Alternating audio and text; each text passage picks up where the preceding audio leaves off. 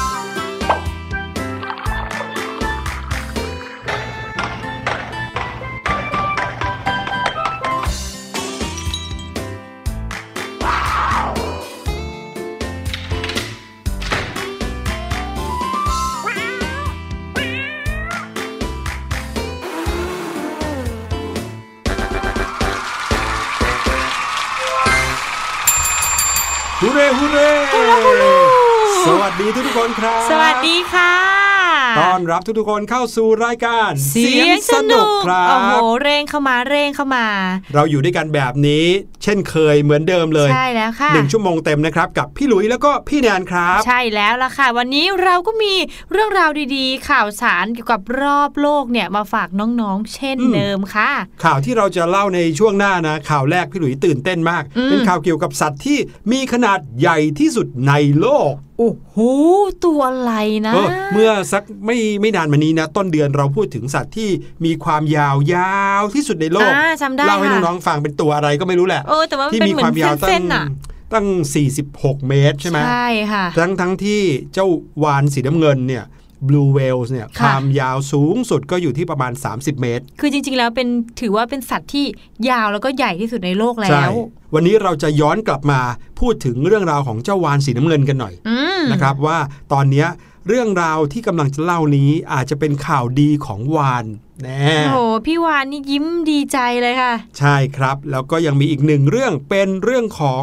อควาเรียมแห่งหนึ่งอืมในประเทศญี่ปุ่นอควาเรียมคืออะไร อควาเรียมก็คือที่ที่มีสัตว์น้ใช่ำเยอะๆเยอะๆหลาย ๆ ชนิดเลย ใช่เป็นสถานที่แสดงสัตว์น้อืมำบางที่ก็เป็นพิพิธภัณฑ์เนาะค่ะส่วนใหญ่ก็เป็นพิพิธภัณฑ์นี่แหละ แต่ว่าบางแห่งก็อยู่ในห้างก็มีอืมอยู่ในสวนสนุกก็มีนะครับค่ะเป็นอควาเรียมก็คือคล้ายๆกับเป็นตู้ปลาใช่แต่ว่าใช่ไม่ใช่เป็นตู้สี่เหลี่ยมที่เราเนี่ยจะไปมองปลาแต่กลายเป็นว่าเราไปอยู่ในตู้ให้ปลามองเราแทนเอออนั่นควาน่ะเรีสิยมบางแห่งนี่ใหญ่โตมโหอ๋ฬาอรแบบมากเป็นนะเหมือนอุโมงค์ใช่เราเดินเข้าไปนี่โอ้โหปลานี่จ้องมองใครเดินเข้ามาเอเนี่ยอถ้าเกิดว่าเราเลี้ยงปลาอยู่ที่บ้าน บางทีเราก็จะมีตู้ปลาเนาะขนาดไม่ใหญ่มากค่ะเลี้ยงปลาขนาดเล็ก ๆ ปลาทองบ้างปลาทะเลบ้างบางบ้านอืมที่เลี้ยงปลาน้ำเค็มอะแต่ถ้าเกิดเป็นอควาเรียมเนี่ยโอ้โหเราจะแทบจะเหมือนกับตัวเองเนี่ยอยู่ในทะเลเลยจริงอยู่ในค่ะใต้น้ำเลยโดยที่เขาจะทำเป็นอุโมงค์แล้วก็จะ เห็นพื้นที่นอกอุโมงค์เนี่ยเป็นพื้นที่ทะเลทั้งหมด อื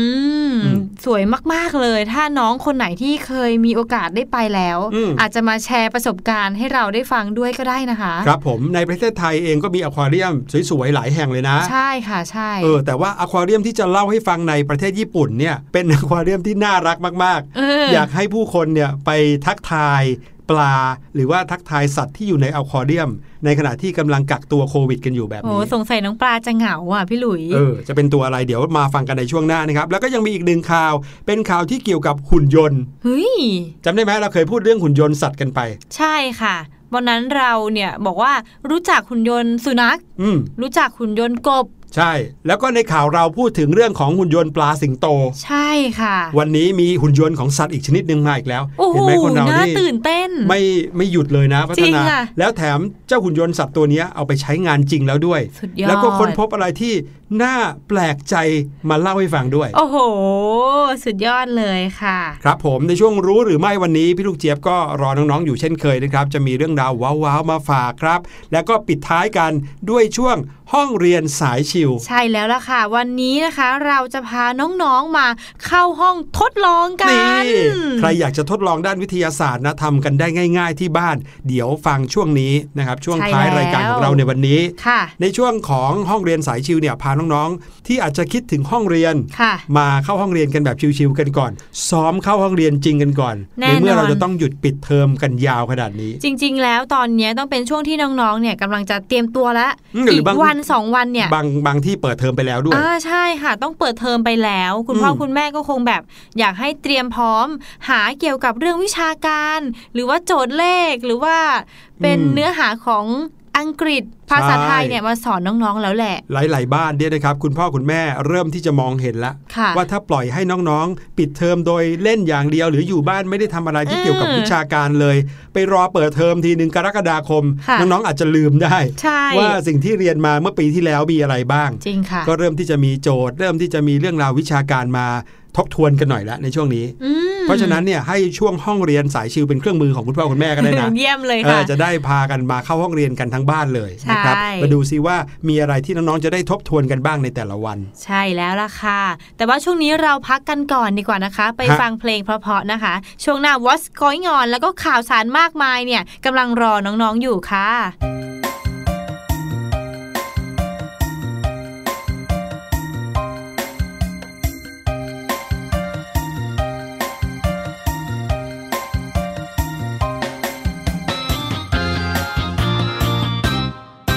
จันทร์ส่องแมงปองร้องเพลง แมงมุมโตงเตงโยงเยงชักใหญ่ แมงเมาอาสาเป่าแซกจักกระจันจอกแจ๊กเป่าปีกลอไป จิ้งรีดดีดกีตาหน้าไม้จิ้งกุ้งเก๋ไก่ควงไม้ตีกลองแมงปอขอเต้นแดนเซอร์ขี่เสื้อเพื่อนเกลอเจอแมงเต่าทอง แมงทับ บินมาสมทบ แมงเวียนนัดพบ แมงวันปรองดอง แมงกุจีเล็งรีตามอง หมดปลวกพวกพ้องควงคู่คลื่นเครงหิ่งห้อยไม่ให้น้อยหน้านำแสงสีมาจำเพาะหมอเมง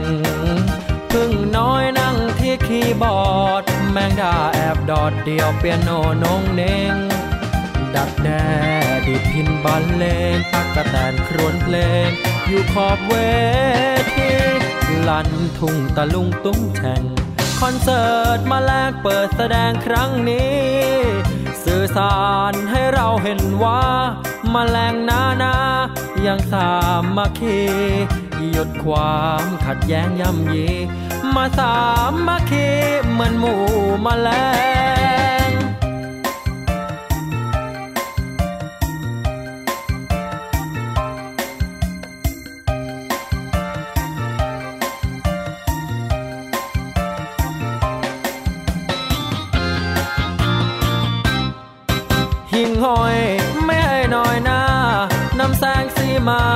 จำเพาะหมอเมง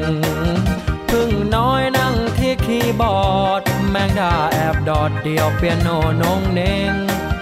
ดักแด้ดิดพินบันเลงตักกะแตนครวนเพลง อยู่ขอบเวทีลันทุ่งตะลุงตุ้งแช่งคอนเสิร์ตมาแลกเปิดแสดงครั้งนี้ สื่อสารให้เราเห็นว่ามาแรงนานายังสามัคคี หยุดความขัดแย้งย่ำยี มาสามมาเคีเหมือนหมู่มาแล้ว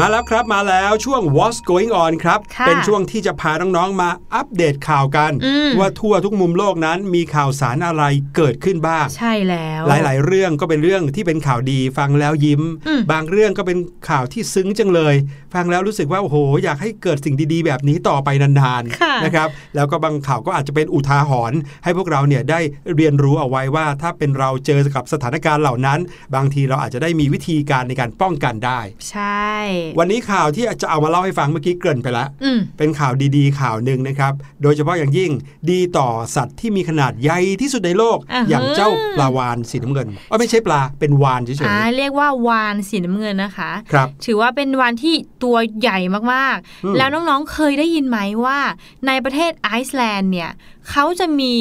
การล่าวานอ่าคล้ายๆ กับญี่ปุ่นเลย มีใช่ประเพณีในการล่าวานในแต่ละใช่ปีแล้วค่ะ ซึ่งเนี่ยมันก็ทำให้จำนวนของเจ้าน้องวาน หรือเจ้าพี่วานดีเพราะตัวใหญ่มาตัวกเบล็กเอ็กเลย เออใช่ ของเขาเนี่ยก็คือลดลงค่ะ ก็เลยมีข่าวออกมาในช่วง ตั้งแต่ปลายเดือนเมษายนแล้วครับว่ามีบริษัทยักษ์ใหญ่บริษัทหนึ่งเนี่ยนะคะ ที่เกี่ยวกับการล่าวานเขาออกมาบอกว่า พวกเขาเนี่ยจะไม่ทำการล่าวานแม้แต่ตัวเดียวเลยนี่ในปี 2020โอ้ยดีจังเลยใช่เราให้น้องๆฟังอย่างนี้ก่อนนะครับว่าการล่าวานเนี่ยมันไม่เหมือนการตกปลานะอืมถ้าเกิดว่าเรานึกถึงการตกปลา คุณพ่อบ้านไหนที่ชอบตกปลาเนี่ยค่ะอาจจะชวนกันไปมีเบ็ดสักคันหนึ่งใช่ไหมครับไปนั่งริมน้ำหรือบางทีถ้าเป็นปลาทะเลหน่อยก็ออกเรือไปค่ะแล้วก็ไป เอาเบ็ดเนี่ยคว้างลงไปในน้ำอืมคือไม่ได้คว้างทั้งตัวเบ็ดนะคว้างเฉพาะสายเบ็ดเนี่ยลงไปในน้ำแล้วก็นั่งรอไปเรื่อยๆ ก็จะมีปลามากินเหยื่อใช่ไหมครับอืมแล้วก็จะติดเบ็ดที่เป็นตะขอแล้วก็ตกปลาขึ้นมาได้ค่ะนั่นก็คือการตกปลาธรรมดา แต่ล่าวานไม่ใช่อย่างนั้นอืมสังเกตสิครับเขาจะไม่ใช้คำว่าตกวานนะ ใช่ ต้องใช้คำว่าล่าวานเลย เพราะว่าวานนั้นมันขนาดใหญ่มากโอ้โหใหญ่กว่าคนไม่พอใหญ่กว่าเรือด้วยบางครั้ง คิดดูถ้าเราเอาเบ็ดตกปลาต้องใหญ่ขนาดไหนใช่ทีนี้นะครับการล่าวานเนี่ยในบางประเทศเขามีขึ้นเป็นการกีฬาค่ะ หรือบางประเทศเขาก็มีขึ้นเพื่อที่จะนำเนื้อเนี่ยมารับประทานก็มีนะครับอืมอย่างประเทศไอซ์แลนด์ก็เป็นหนึ่งประเทศที่เอาเนื้อมาเพื่อใช้ประโยชน์นะครับค่ะแต่ว่าการล่าวานเนี่ยก็ส่งผลนะที่ทำให้เกิดการลดจำนวนของวานลงในธรรมชาติมากเลยอืมแล้วก็ระบบนิเวศก็เสียไปนะครับ แต่ว่าระบบของการล่าวานเนี่ยไม่ใช่ว่าใครจะออกไปทำได้ พี่แนนชวนพี่หลุยไป หรือน้องๆชวนคุณพ่อคุณแม่ไปล่าวานกันไม่ใช่ค่ะต้องมีบริษัทขนาดใหญ่ที่รับหน้าที่ในการดูแลเรื่องนี้อืมเพราะต้องใช้เครื่องไม้เครื่องมือ อุปกรณ์ เทคโนโลยีมากมายที่จะสามารถใช่ค่ะล่าวานได้ ใช่แล้ว แต่นอกเหนือจากข่าวบริษัทนั้นที่เป็นบริษัทแรกที่เขาออกมาบอกว่าจะไม่ล่าวานนะคะ น้องๆ ตอนนี้ถือว่าต่อยอดข่าวดีครั้งก่อนอีกอืมเพราะว่าล่าสุดเลยนะคะ อีกบริษัทหนึ่งเขาก็บอกว่า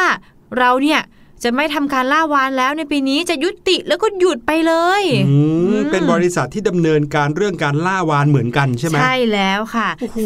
เจ๋ง ซึ่งการตัดสินใจในครั้งนี้นะคะ ก็ทำให้จนถึงปัจจุบันแล้วนะคะ ประเทศไอซ์แลนด์ที่เคยขึ้นชื่อว่า เป็นแหล่งที่ส่งออกเนื้อวาน รายใหญ่ที่สุดแห่งหนึ่งของโลกนะคะกลับกลายเป็นประเทศที่ไม่มีการล่าวานเลยโอ้โหและถ้าโชคดีนะคะ ในปีนี้ปี 2020 พวกเขาอะอาจจะไม่ได้ล่าวานเลยแม้แต่ตัวเดียวอืมพี่วานก็คือจะปลอดภัยในปี 2020 เลยใช่นะ ถ้าเปรียบเทียบจำนวนวานที่ถูกล่าในแต่ละปี โดยบริษัทบริษัทเดียวเท่านั้นเนี่ยนะครับค่ะก็ประมาณร้อยกว่าตัวนะอืมในหนึ่งปีเนี่ยบริษัทหนึ่งรับผิดชอบในการล่าวาน เพื่อที่จะส่งออกเนื้อวานไปยังทั่วโลกเนี่ยค่ะร้อยกว่าตัวต่อหนึ่งบริษัทอืมแต่นี่สองบริษัทยักษ์ใหญ่เลยออกมาจับมือกันว่าปีนี้จะไม่ล่าวานเลย นั่นหมายความว่าในท้องทะเลมหาสมุทรอันใหญ่โต เจ้าวานเนี่ยจะไม่ถูกล่าและยังมีชีวิตรอดต่อไปได้หลายร้อยตัวเลยทีโอ้เดียวโห ดีจริง ๆ นะคะ บอกเลยว่าเป็นข่าวที่ต้องปรบมือ เย้ สุดยอดเลย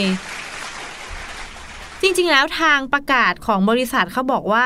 เขาไม่ได้อ่ามีความเกี่ยวข้องกับโควิด -19 นะคะ น้อง ๆ อาจจะนึกว่า เอ๊ะที่เขาประกาศ ไม่งดล่างดล่าเนี่ยเพราะโควิดหรือเปล่าจริง ๆ แล้วไม่เลยค่ะ แถมแผนการของเขานะ่ะยังดูเหมือนค่อนข้างที่จะยั่งยืนอีกด้วยนะคะ เพราะว่าบริษัทเนี้ยไม่เพียงแต่เขาบอกว่าจะหยุดล่าแค่ปีนี้เท่านั้น แต่ว่าพวกเขาบอกว่าแผนการนี้อาจจะทำให้หยุดล่าแบบถาวรเลยอะ่ะโอ้ดีไหมอะนี่แสดงว่าเขาจะเปลี่ยนไปทำธุรกิจอย่างอื่นแล้วนะ ใช่ค่ะ เหตุผลของ ผู้จัดการบริษัทนี้เขาบอกว่าเบื้องหลังการตัดสินใจเนี่ยมาจากการที่เขตห้ามจับปลาของในไอซ์แลนด์เนี่ยนะคะ ปัจจุบันเนี่ยกำลังเพิ่มขึ้นเรื่อย ๆ เลย แล้วก็ทำให้การดำเนินการของพวกเขาเนี่ยมีค่าใช้จ่ายสูงขึ้นนั่นเองมคือจะล่าทีนึงก็ต้องออกทะเลไปไกลกว่าเดิม ใช่แล้วละค่ะเขาบอกว่า ผมเนี่ยจะไม่ไปล่าปลาวานอีกแล้ว ผมขอหยุดมันตรงนี้ ทางโอ้โหผู้จัดการบริษัทได้บอกอย่างนี้เลยนะคะ ครับ และก็แน่นอนเลยค่ะว่า เมื่อบริษัทล่าวานที่ใหญ่ที่สุดเนี่ย ยกเลิกหรือว่าหยุดการล่าวานแบบไล่ๆกันสองที่เลยเนี่ย มันก็ทำให้นักอนุรักษ์หลาย ๆ ฝ่ายเลยทีเดียวที่ออกมาแสดงความโล่งใจ แล้วก็หวังเป็นอย่างยิ่งว่า ปริมาณวานของประเทศเนี่ยที่เคยลดลงในจำนวนค่อยๆ ลดลงเรื่อยๆนะคะ จะสามารถฟื้นฟูกลับมาอีกครั้งได้ในปีนี้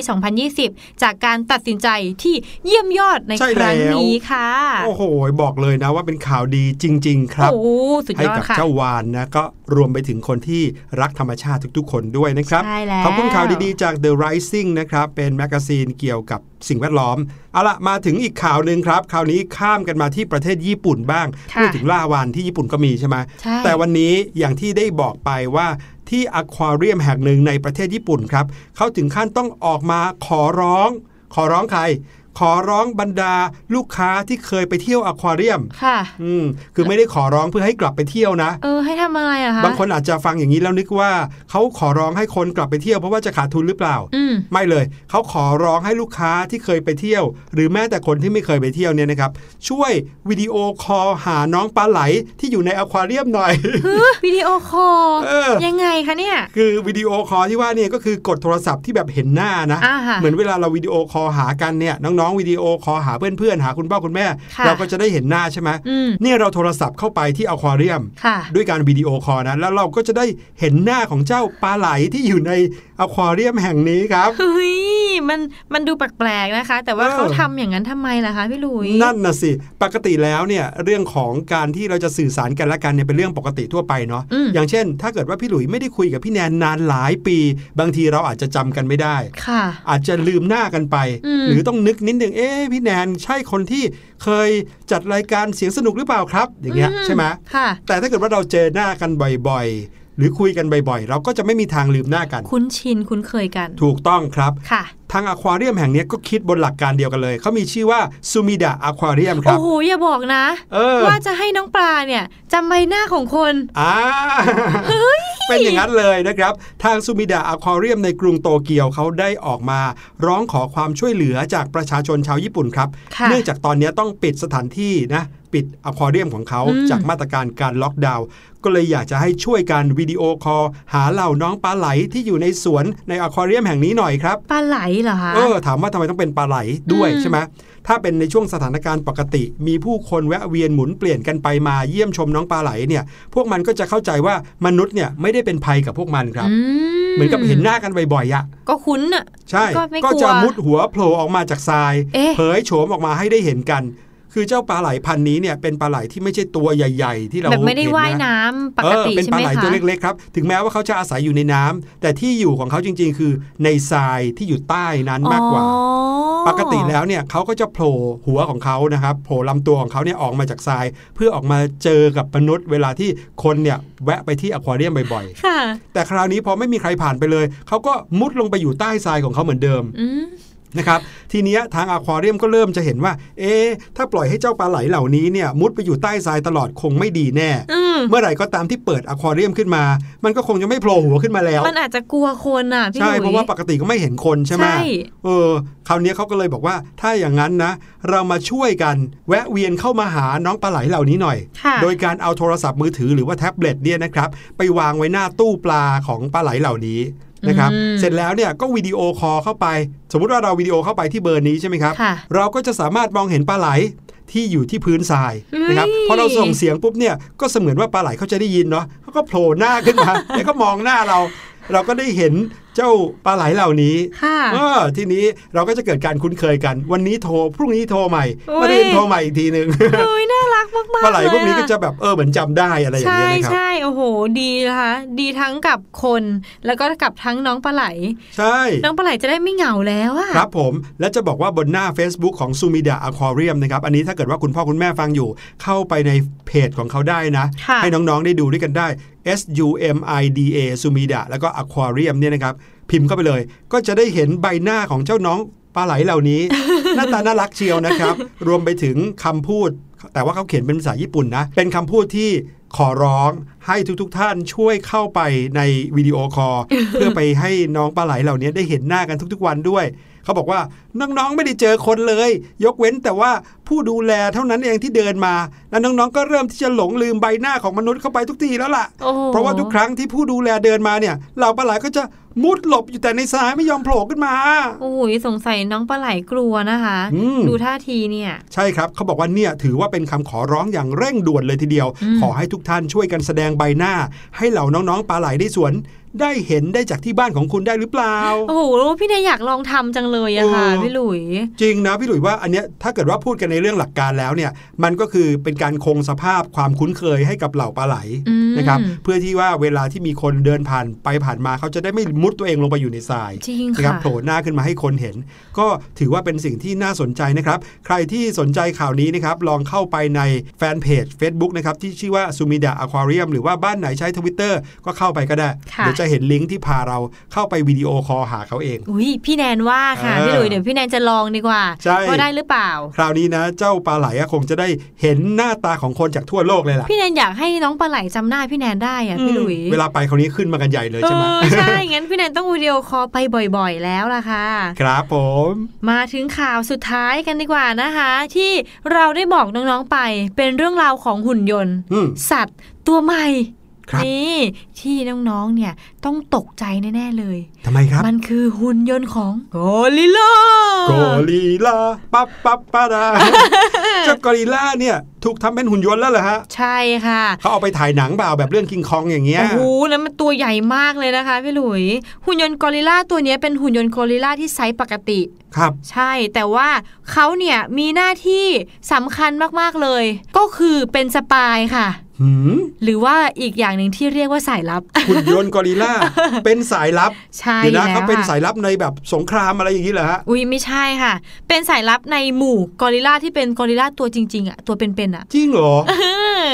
ต้องเล่าให้ฟังก่อนนะคะว่า เรื่องเนี้ยมันเป็นเรื่องที่นักวิทยาศาสตร์เขาอยากจะค้นหาหรือว่าสอดส่องชีวิตของสัตว์ครับ แน่นอนนะคะ ว่าการที่เราเนี่ยจะให้คนเข้าไปอะอืมนุษย์มนุษย์อะเป็นสิ่งแปลกปลอม เป็อะนสิ่งแปลกปลอมสำหรับเขาเขาก็อาจจะใช้ชีวิตแบบไม่เป็นธรรมชาติของเขาครับใช่ค่ะ มนุษย์เนี่ยก็เลยสร้างเจ้าหุ่นยนต์กอริลลาตัวหนึ่งขึ้นมา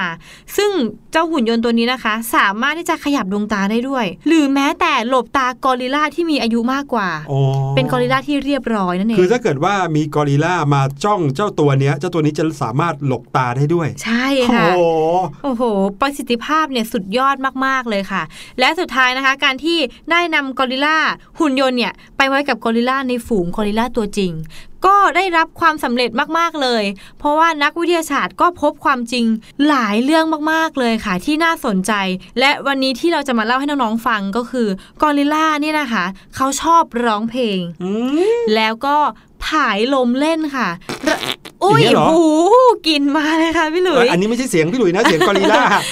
ระหว่างแล้วก็หลังจากที่เขารับประทานอาหารค่ะอืม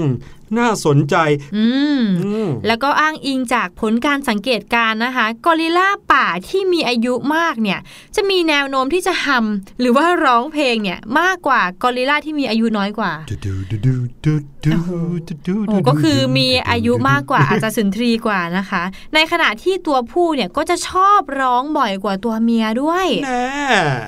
และนักวิทยาศาสตร์เขาก็คาดว่าพ วกกอริลลาเนี่ยมักจะร้องเพลงบ่อยเป็นพิเศษ เมื่อได้กินอาหารที่ชอบหรืออร่อยโโหจากที่พวกมันเนี่ยมักจะร้องเพลงเวลากินพืชน้ำหรือเมล็ดพืชค่ะ มากกว่าที่พวกมันจะกินพวกแมลง อ๋อ คือถ้ามีแมลงให้กินเขาก็คงกินได้แหละแต่ไม่ใช่ชอบ แต่อืมพอได้เจอของชอบคราวนี้ก็จะฮัมเพลงแบบอืมได้กินของอร่อยดีใจเอจังอเลยประมาณนั้นเลยค่ะ พี่หลุยส์ก็คืออารมณ์ดีแล้วก็ฮัมเพลงออกมาครับพฤติกรรมในจุดนี้ของกอริลลานี่นะคะ ถูกรายงานว่ามีการค้นพบเป็นครั้งแรก ในรายการสังเกตการณ์กอริลลาที่เขตอนุรักษ์พันธุ์สัตว์ป่าสาธารณรัฐคองโกเลย โอ้โห แต่ว่ายังไงก็ตามค่ะ ในการสังเกตการณ์ครั้งเนี้ย นักวิทยาศาสตร์ไม่เพียงแต่จะสามารถถ่ายภาพกิจกรรมของเหล่ากอริลลาไว้อย่างชัดเจนด้วยนะ แต่ว่ายังเป็นระยะห่างที่ใกล้มากๆ เพราะว่าหุ่นยนต์ตัวนี้แหละค่ะ มันไปคลุกคลีอืมหรือไปใกล้กับกอริลลามันมีคลิปหนึ่งที่พี่นันดูเป็นท้ายๆนะคะครับเหมือนว่ากอริลลาถ่ายอยู่ แล้วอีกตัวหนึ่งอะเขาขยับมาใกล้ๆเรื่อยครับๆเสร็จแล้วก็มาจับหัวอ๋อเหรอ ใกล้ชิดมาก ๆ เลยค่ะอืมโดยชุดวิดีโอนี้จริง ๆ ก็มีใน YouTube ด้วยนะคะ ซึ่งน้อง ๆ สามารถไปหาชมได้นะ จริง ๆ พอพี่นันเข้าไปชมหนึ่งลิงก์อะ ไปเจออีกลิงก์หนึ่งค่ะพี่หลุยครับเป็นสัตว์แปลกอีกตัวหนึ่ง ซึ่งเขาทำเป็นหุ่นยนต์เหมือนกัน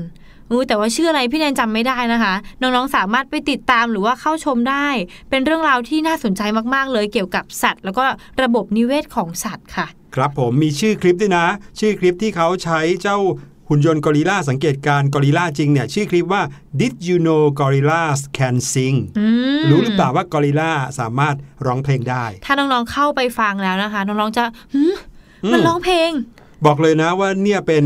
ขั้นกว่าของการทำสารคดีเลยนะจริงค่ะปกติแล้วพี่หลุยดูสารคดีก็ เห็นเบื้องหลังนะครับที่บรรดานักทำสารคดีเนี่ยต้องไปแฝงตัวซ่อนตัวอ่าอยู่ตามใช่พุ่มไม้ตามอะไร นี่คือใช้หุ่นยนต์จริงเข้าไปเลยสุดยอดนะครับแล้วก็เรียกว่าเป็นสายลับอย่างที่พี่แนนว่าจริงเป็นไอเดียของมนุษย์ที่ยอดเยี่ยมมากๆเลยค่ะ แล้วก็ขอบคุณข่าวนี้จาก Fox News ด้วยค่ะๆครับผมเดี๋ยวเราไปพักกันสักครู่ก่อนครับ ช่วงหน้ากลับมากับพี่ลูกเจี๊ยบวันนี้มีเรื่องราวอยู่เรื่องหนึ่งเกี่ยวข้องกับสัตว์จะมาเล่าให้เราฟังเหมือนกันค่ะอ่าคราวนี้เป็นสัตว์ที่แบบว่าอยู่ในน้ำเฮ้ย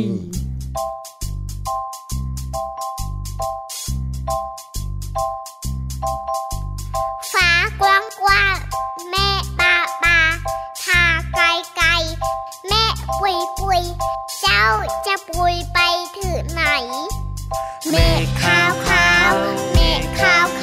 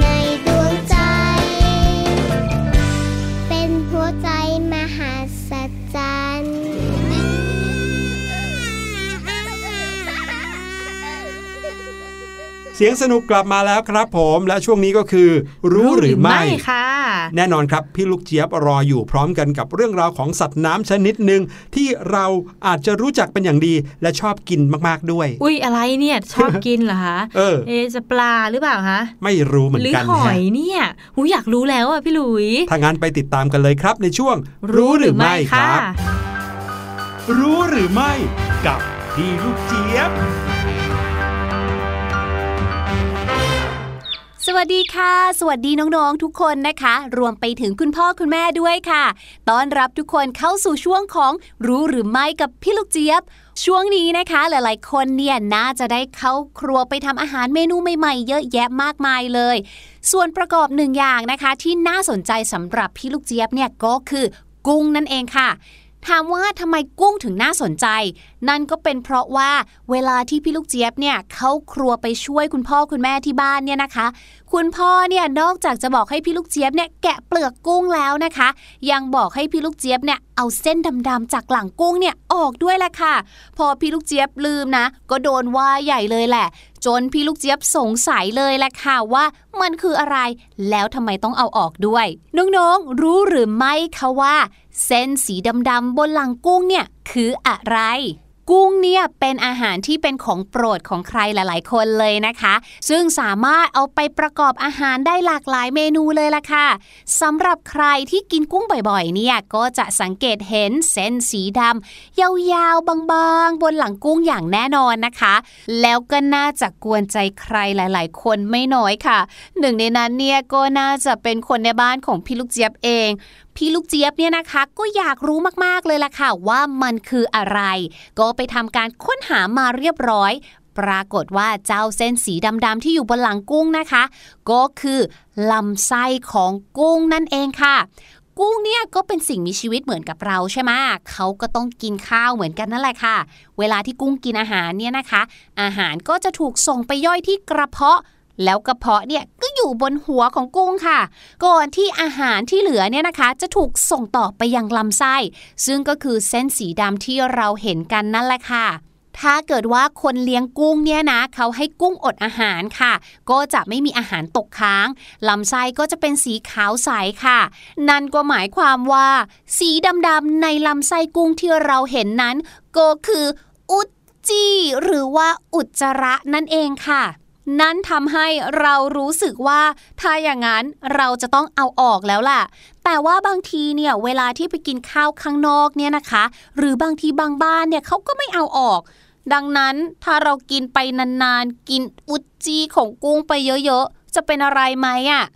เรื่องนี้ค่ะ อาจารย์สรนัทสิริสวยนะคะ หัวหน้าภาควิชาเพาะเลี้ยงสัตว์น้ำมหาวิทยาลัยเกษตรศาสตร์ได้บอกเอาไว้ว่าลำไส้ของกุ้งที่ภายในมีอุจจีอยู่เนี่ยนะคะกินได้ไม่มีผลเสียอะไรค่ะ เพียงแต่ว่าเพื่อความสบายใจเนี่ย เอาออกได้ก็น่าจะดีกว่าค่ะ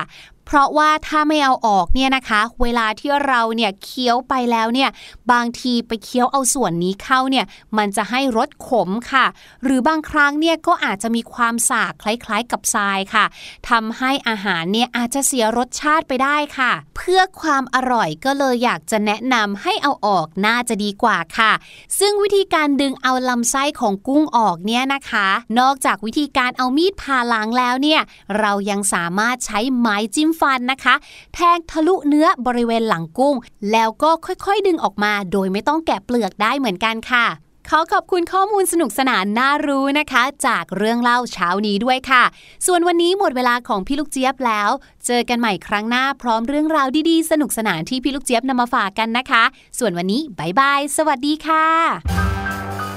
รู้หรือไม่กับพี่ลูกเจี๊ยบ โอ้โห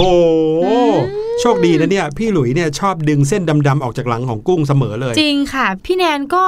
เคยได้ยินคุณแม่บอกว่าเวลาจะทำกับข้าวเอากุ้งมาทำทุกครั้งเนี่ยจะต้องเอาออกนะอืมหรือว่ากินแบบกุ้งเผาบางครั้งเขาไม่เอาออกให้ เราก็ต้องเอาออกเอง เออ จริง ๆ พี่หลุยว่าก็ไม่ใช่ว่ากินไม่ได้นะ เอาเป็นว่ากินให้ดีต่อร่างกายให้สะอาดก็แล้วกันนะครับ ค่ะ เอาล่ะเดี๋ยวเราไปพักกันสักครู่ครับ ช่วงหน้ากลับมาห้องเรียนสายชิว อย่างที่บอกกันไว้นะครับ ชวนน้องๆมาทดลองวิทยาศาสตร์กันในบ้านครับ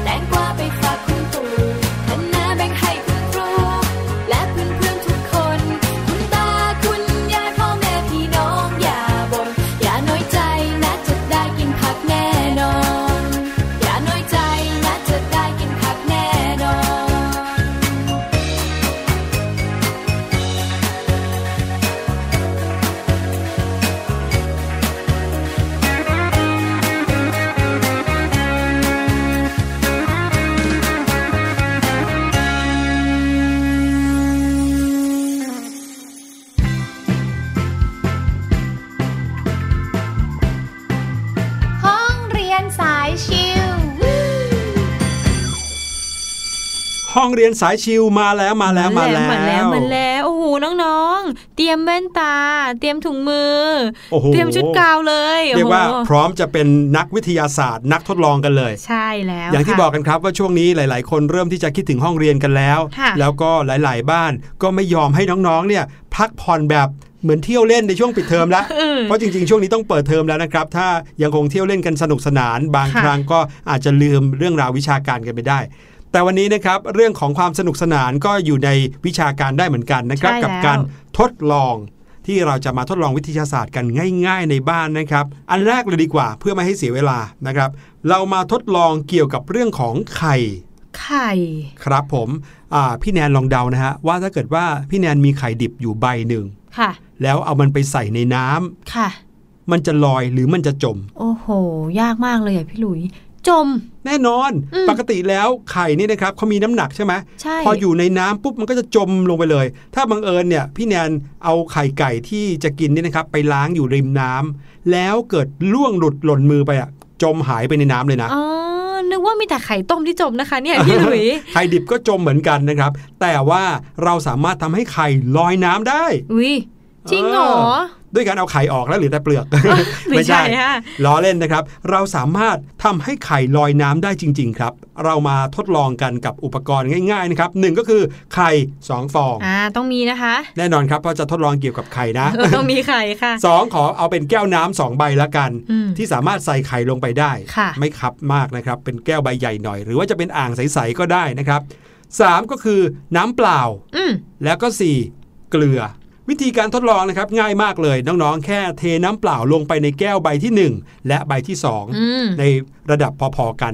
ใส่เกลือลงไปนะครับในแก้วใบที่ 2 เท่านั้นใบที่ 1 ไม่ต้องใส่นะค่ะให้เป็นน้ำเปล่าเฉยๆ ใส่เกลือลงไปในแก้วใบที่ 2 ประมาณ